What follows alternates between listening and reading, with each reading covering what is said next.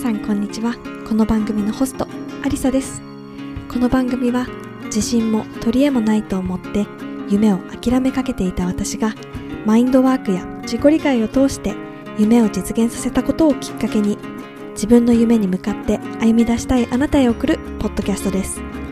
一生で一度の人生自分で決めた道を歩んでみませんか？それでは今日も始まります。皆さんこんにちはアリサです。いかがお過ごしでしょうか？2月3週目ですかね？2週目か。あのバレンタインも、えー終わりましたが皆さんどんな、えー日々をお過ごしでしょうか、えーだいぶねあの前回のあのポッドキャストでもちょっと触れたんですがだいぶねイギリスも暖かくなってきました。であの日がね伸びてきてあの本当にね朝も前より早く日が昇るようになったしあの夕方もねあまだ明るいんだっていうのをねあの感じるようになりました。すごくね顕著に感じる、まあ、つまりなんかもう相当気にしてるって感じですかね。毎日毎日今日はどんな感じかなっていう風にあの考えているので些細な変化もね気づくのかななんていう風に思いました。で先日、まあ、今週ねこのポッドキャストをリリースしてる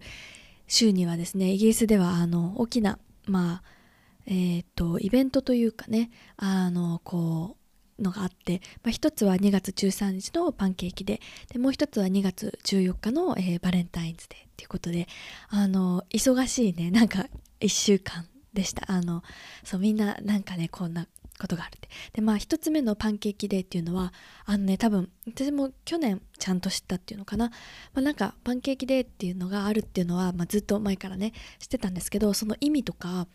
あのどういうことかっていうのをちゃんと理解したのが、まあ、去年で、まあ、今年はあのそれを知ってからあ2回目っていう感じで、えーパンケーキデーを迎えました。で、まあ、そもそもなんですけどそのまあキリスト教のね案に関連したあの行事でしてで、まあ、これからねあのイースターっていうのがあるんですよね、まあ、宗教のあの、まあ、細かいね理解は私もそこまでなんですけど、まあ、ざっくりざっくりですよ。ざっくり説明すると、まあ、これからイースターがあるじゃないですか。イースターっていうのは、えーまあ、毎年ねその、まあ、イースターの日もね毎年変わるっていうのそのカウントのね仕方も難しくてよく覚えてないんですけどその、まあ、キリスト教のこのあの1年の中でも、まあ、クリスマスに続いて、えー大切にされてるというそのねイースターっていうのがありますね。で、まあ、そのイースターの前までにえっ、とあの断食ってい断食っていうのかな？そのまあ、過去はね断食をしていたということであの、まあ、それを断食をする前の日49日前だったかな？そのイースターのあの前は、えー断食をするのでその断食を開始する前に、えっとそのね棚に残っていた、えー小麦粉とか卵とかミルクとかを全部使ってしまおうっていうことで、えーパンケーキを作るっていうことでそこからあの発展してパンケーキレースでこうフライパンをね持ちながら走ったりするようなねあのレースをしたりとかなんかそれもなんかそのパンケーキを作ってから教会に行ってたらなんかもう時間がなくてそのまま走っていったみたいなそういうなんか過去の、まあ、本当にあったかどうかわかんないですけど、まあ、そういう過去の逸話をこう題材にしてレースにしたりしてるっていうことであのはい、そういうことをねあの学びました。でえっとそのねレンレントっていうんですけど断食のこうねこうイースターまでの間の期間そのこうね過去は過去では断食されてた方もいて、まあ、今もねされてる方いるのかなと思うんですけど、まあ、だいぶねこう現代化してそういうふうにやってる人もまあ少ないと。でもこうあのなんか自分で何かを決めてもうその期間はチョコレートを食べないっていうふうに決めてチョコレートを食べないでイースターまであのお預けにするっていうあの人も私の周りにいてあのそういつもだったらねあの自分がチョコレート買ったら一ついるっていう感じで聞くんですけどこの期間はねあのそれもちょっと慎重にあの聞かないと,、えーとまあ、本人がねあのそれを食べないようにしてるっていうタイミングだとねちょっとあの余計なものをね目に入れてしまうと食べたくなっちゃうかなっていうのがあるので少しねあのちょっと気を使う時期ではありますね。別にこうなんだろうその聞いあなんか聞いちゃった悪いって思うっていうよりかはなんかちょっとね心配りというかね今はあのあのチョコレートを食べないようにしてるんだっていう風に言ってくれるのであそうなんだっていう風にねあの分かるんですけどあのそういうのって私ね日本ではそういうあの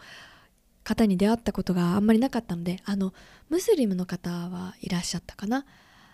えっと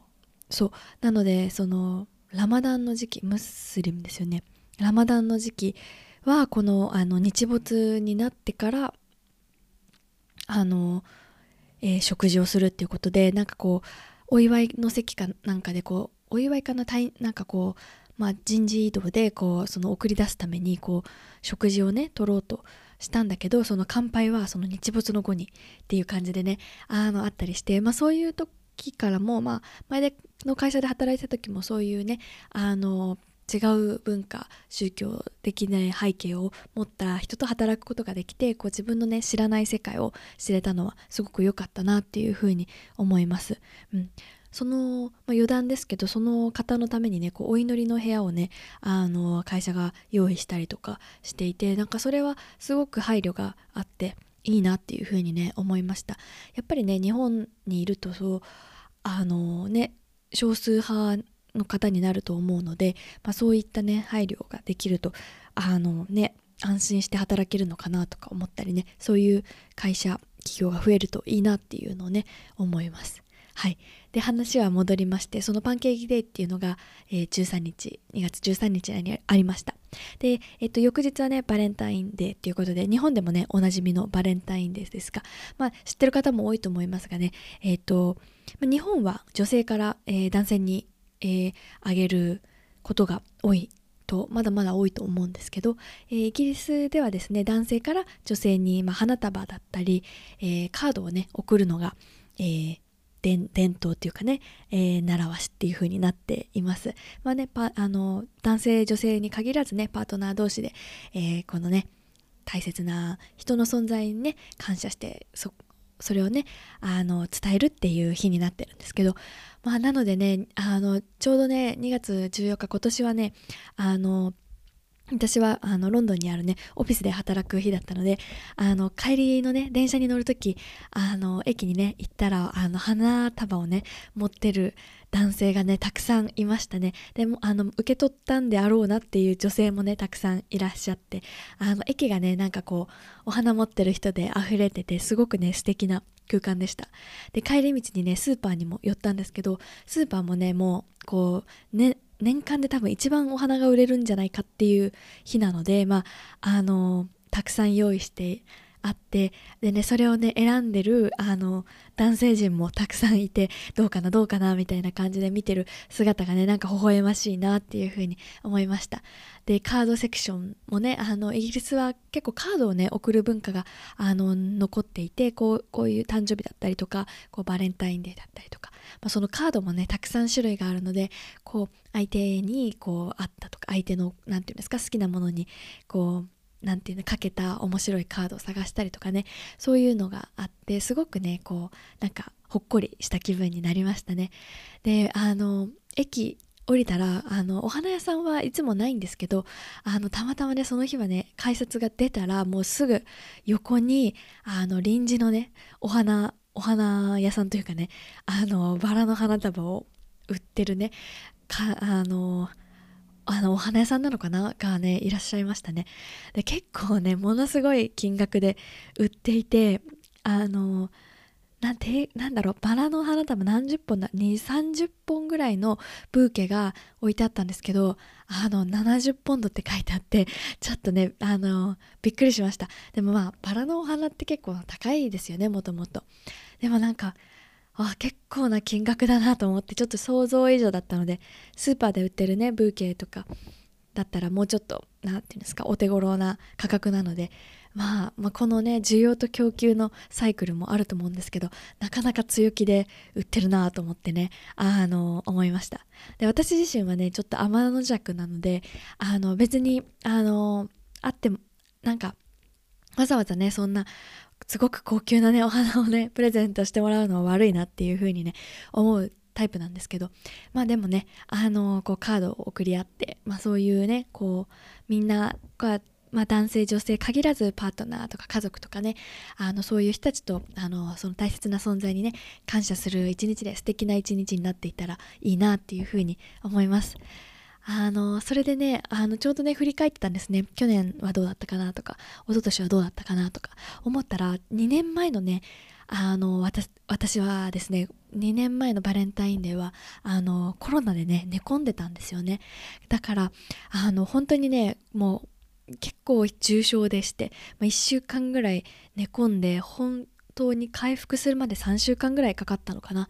ていうぐらいものすごく体調を崩していたのでなんかこうこうしてねあの今ポッドキャストを話してたりあの普通普通っていうよりかなんだろうなこう普段の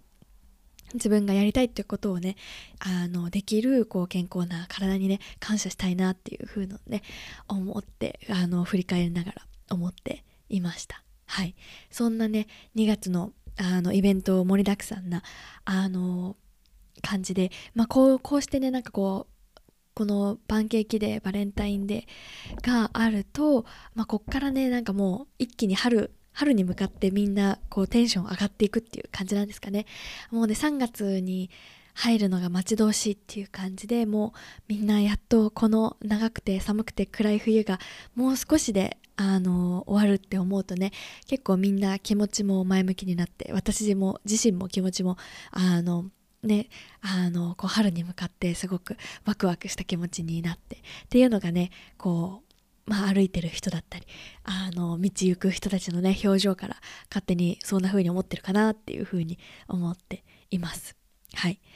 で今日ねお話ししたいなっていう風に思っていたことはあの本当にね物事の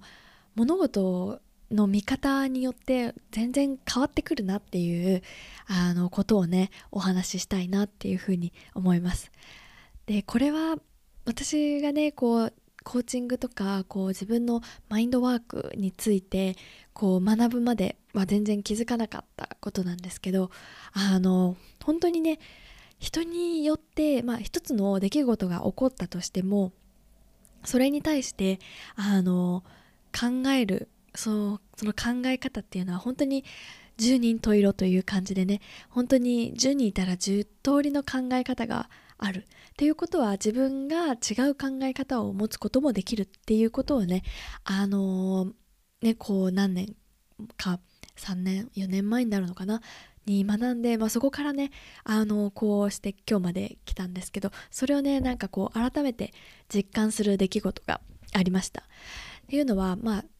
主にねこう働いて仕事をしている時に感じたことなんですけどでやっぱりねこう働いてると、まあ、いつものルーティンの仕事があったりだとか、まあ、突発的にやることだったりとかあの何かこうプロジェクトでやったりすることとかいろんなものがあると思います。でまあ、ルーティンなことはねみんなこう初めは分からなくてもこう1回習ったら毎日とか毎月とか同じようにやる感じであの徐々に慣れていくので、まあ、こうそんなにね心地悪くないというかね、まあ、できるっていう感じだと思うんですけどこう新しいこととかやったことないこととかもうどうやったらいいのかわからないことに直面した時って皆さんどういう気持ちになりますか？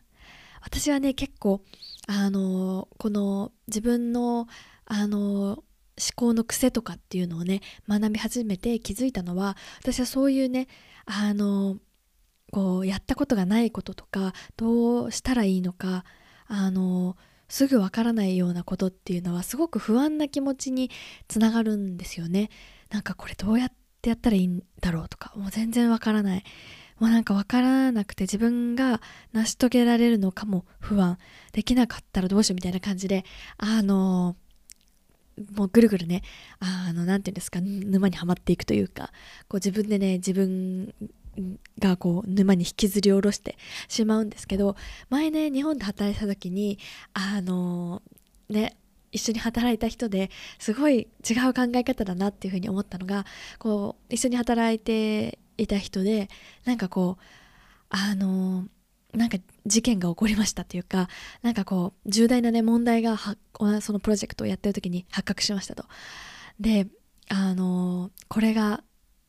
これが必要だったのにこれのオーダーが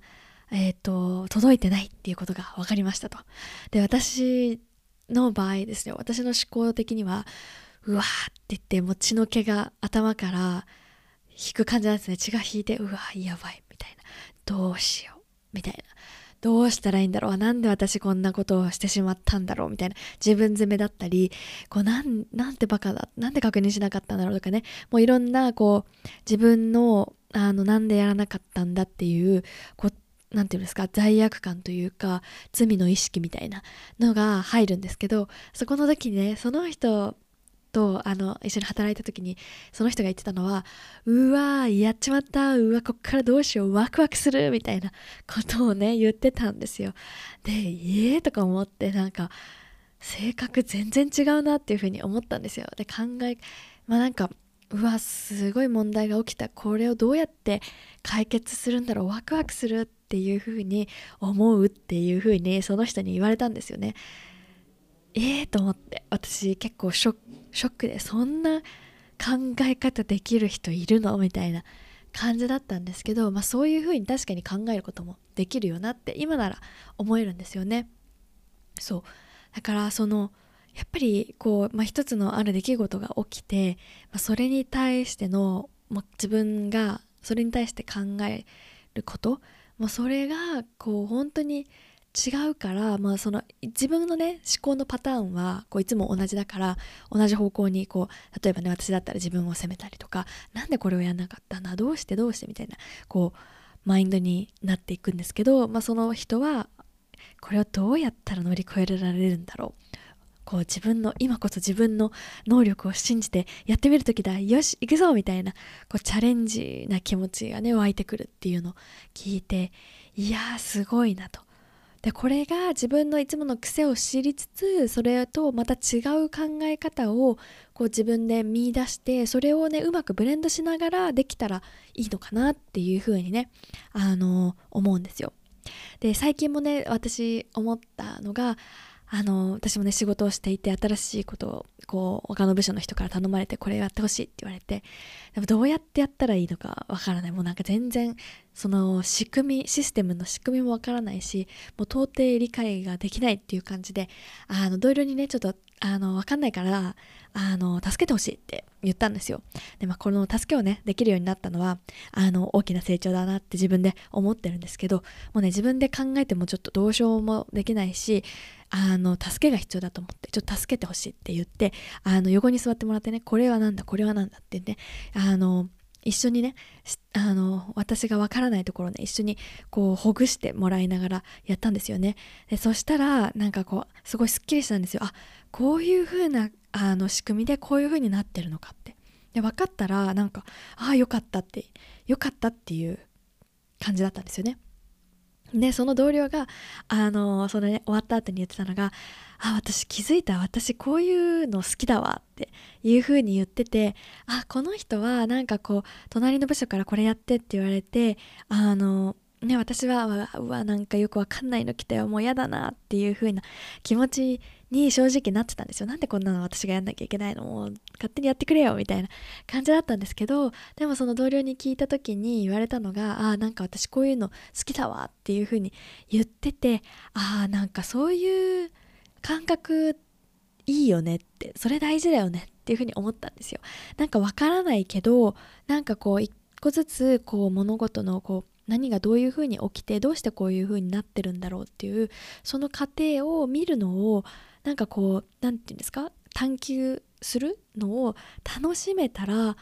なんかいいよねっていうふうに思ったんですよね。私はもうなんかなんでこんなよくわかんないのやらなきゃいけないの？うーんみたいな感じだったんですけどなんかそのなんか私こういうの好きだわっていうふうに同僚が言ってるのを聞いてあ私もなんかそういうなんかわからないものを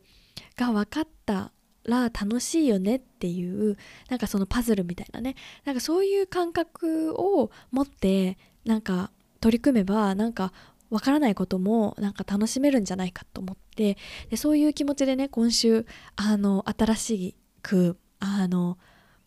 もらった仕事をねやってたんですよ。もらったって言ってもねなんか最初はねなんかもうよくわからないのになんでこんなことを私にパスされるんだろうって一瞬で思ったんですよもうややこしいし時間もかかるしただでさえ他のこともやらなきゃいけないのにうんみたいな感じに思ったんですけどあなんかこれはあのこのね全体の仕組みを理解するチャンスかなと思って、まあ、めんどくさいかもしれないけどちょっと一回自分のできる範囲で全部できること全部やってみようと思ってやったんですよ。いやこういうことかなこういうことかなみたいな感じでやってったらなんか結構ね面白くなっちゃってあのなんか他の仕事そっちのけでそればっかりやってたみたいなまあそれがいいのか悪いのかあれなんですけどまあそんな感じでなんか面白いなみたいな気持ちが入ってくるとやっぱ人間乗るんですね。なんかあちょっとこういうことかなこういうことかなみたいな感じでこう結構夢中になってできたんですよね。で、まあ、やっぱりまだね全部解決してないくてまた明日も続きやろうと思ってるんですけどなんかそういう気持ちになるとなんかこうあの没頭はしてやれるというかなんかあのなんでこんなのやらなきゃいけないのわかんないなうーんとかってやってる時より全然気持ちの面でやっぱなんか楽しくなるんですよね。なんかわかんないけどもしかしたらこういうことかなみたいな。あこういうことなのか。うわー面白いみたいな。なんか分かった時のこの爽快感というか。なんかそういうのってなんかすごくすっきりする。このアハモーメントっていうんですかね。ああそういうことだったのかみたいな。なんかそういうのが分かったりこう自分でそういうことがあの見出せるとやっぱり自分の何て言うんですか私にも私にもできるんだっていうそういうこう自分の自己効力感っていうんですかね。私にもできるっていう感覚にもつながるしなんかねすごくあの全然違う気持ちで今週取り組んだなっていう風に思ってなんかやっぱりこれってやっぱ物事に対する考え方の違いだよなっていう風にあの思ってなんかそんなことを話したいなっていうふうに思いました。でねちょうどね昨日ねあのあのネットフリックスの、ね、ドラマシリーズを見ててその登場人物にね出てくる人たちがなんかあの出てくるね人がなんか子供扱いされたくないみたいなことをねあの一緒にこうシェアシェアハウスしてる人に言ってたんですよ。でなんかだったらこうあの子供扱いされたくないんだったらそれなりにできることやればいいじゃんみたいなことをあの言われててああそうだよねって。で、まあ、そこからその主人公っていうかそのキャラクターのはあの自分のねこう振る舞いをあの変えようとしてこうみんなで共同生活をしてる家のなんかこう掃除をしたりだとかゴミ出しを積極的にやったりとかこう洗い物をやったりとかこう自分のできることをやるっていう感じでその変えてったんですよね。だからそのやっぱり自分がこう物事に対する見方を変えるとその行動も変わってくるし、まあ、気持気持ちが変わりますよねまず最初に。で気持ちが変わると、まあ、行動も変わって、まあ、その行動が変わるから結果も変わると思うんですけどなんかそんな感じでやっぱりそのまあ自分のね全ては自分の思考から来てるんだなと。で、まあ、何もしないといつも通りこうなんか潜在意識の中ででも自分が考えようとする前にも脳がピピーンってこうあのこのパターンはこういうことをするみたいなもう自動でねあの自分の行動が決まっていくわけですよ。でそこをこうちょっと変えていく。いつもだったらちょっとめんどくせえって思うことをこれをねどうやったら楽しめるんだろうっていう風な考えもしこれを楽しんでやってる人はどういう感覚でやってるんだろうっていうねあの気持ちをあの考えてみるんですよね。で他にもなんかで思い今ちょうど思いついたのがこれ、ね、朝オフィスに行く時にね電車から降りてあの大きなねビルの前をこう通あなんていうんですかを通ビルの、えー、前をねこう歩いてそこを通っていくんですけど、まあ、大きいビルなんでセキュリティのねあのセキュリティの方が立ってるんですよ。で立っててそのねセキュリティの方はこのもうメインの仕事はそのそのみんなんていうんですか？このなんていうんですか？治安治安維持なんていうんだろう。あのこう防なんていうんですか？防犯？何かこう変なことをしてる人がいないかとか全部大丈夫かとかっていうのがメインのお仕事じゃないですか。だから別にそれ以外はしなくてもいいんだけどでもそのそのしてるその仕事をしている自分がどうやったら楽しくなるんだろうなっていうことを多分考えてやってたのがこうみんなに「あのおはよう」って「Good morning」「How are you doing?」みたいな感じですごい大きい声でね「あのおはようみんなおはよう」みたいな感じで「Have a nice day」みたいな感じで言っててなんかそういうのね朝から聞くとこっちも気分いいじゃないですかそしたらね返したくなるしっていうのがあってなんかそういうことをやってる人は自分のなんだろうこのその仕事に対するね見方を変えて自分がどういうふうにしたらいいかっていうのを行動してる人だなっていうふうに思うんですよね。が別にメインの仕事はセキュリティの仕事だから別にあのムスッとして立っててもいいわけですよねそのメインの仕事をしていれば。でもそれを、まあ、自分ならどういうことができるかなっていう頭を持ってじゃあその立場を使って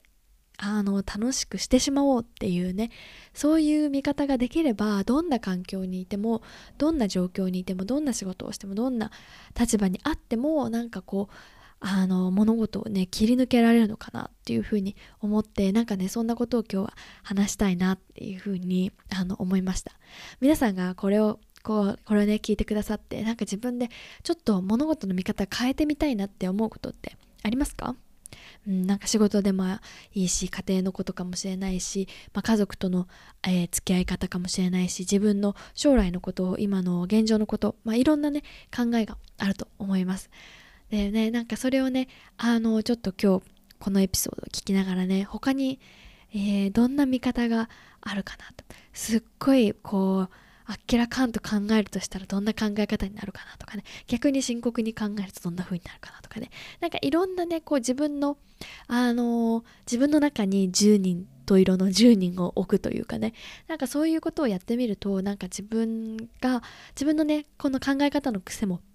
見えてくるだろうし、まあ、自分がこれから取り入れていきたい考え方の方向性っていうのも見えてくると思うので、まあ、そんなことをねあの考えながら今日一日を過ごしてほしいなというふうに思います。はい、ということでね、今日も最後まで聞いていただいてどうもありがとうございました。ここでね、最後に一つお知らせです。えっとですね、まあ、えっ、と、2月、今、2月で2月の今月末までの限定なんですけど、えー、今ね単発で、えーと、私とお話ししたいと,、えーと、自分のねモヤモヤしてることを一緒にあのちょっとクリアにすることをやってみたいっていうふうにね思っていただ思っている方、あの、セッションのご案内ができます。で、えっと、あの予約可能なね、日と、えっと、詳細については、この、えー、ページの、概要欄にね、リンクがありますので、そこからご覧いただけたらなというふうに思います。あの、本当にね、自分で悩んでいるだけでもね、あの、まあ、やっぱりさっきも言ったように思考のね、習慣って結構、あの、自分のこう、なんていうんですか、癖なので、一気にね、こう、変わらなかったりするんですよね。まあ、そこをね、あの、私から質問させてもらうことで、あ、なんかそもそもその考えって、こういう考えのベースに成り立っているねっていうところに、まあ、気づけたりだったりとか、あの、まあ、じゃあその、癖が分かったところで自分はどういうふうに本当はやりたいのかなっていうところにねあのあの気づいて自分の行きたい方向にねあの進むためのステップがね踏めると思うのでぜひね気になる方はぜひあのリンクからねお申し込みいただければなというふうに思います。あの詳しくあのわからない点とかね、あれば私のインスタグラムにメッセージいただければなというふうに思います。えー、私のインスタグラムはアリサ .mylife で、えっ、ー、と、やってますので、あの、このポッドキャストのえー、質問、感想、エピソードなどもね、いただけたら嬉しいなというふうに思います。あの、Spotify にね、あの、この間コメントをくださった方もありがとうございました。あの、他の皆さんもね、ぜひ、あの、何か、あの、気になること、私はこんな風に思いました。こんな経験をしましたなんていうお話をね、聞けたら嬉しいな、なんていうふうに思います。はい、ということで今日も最後まで聞いていただいてどうもありがとうございました。また次のエピソードでお会いしましょう。バイバイ。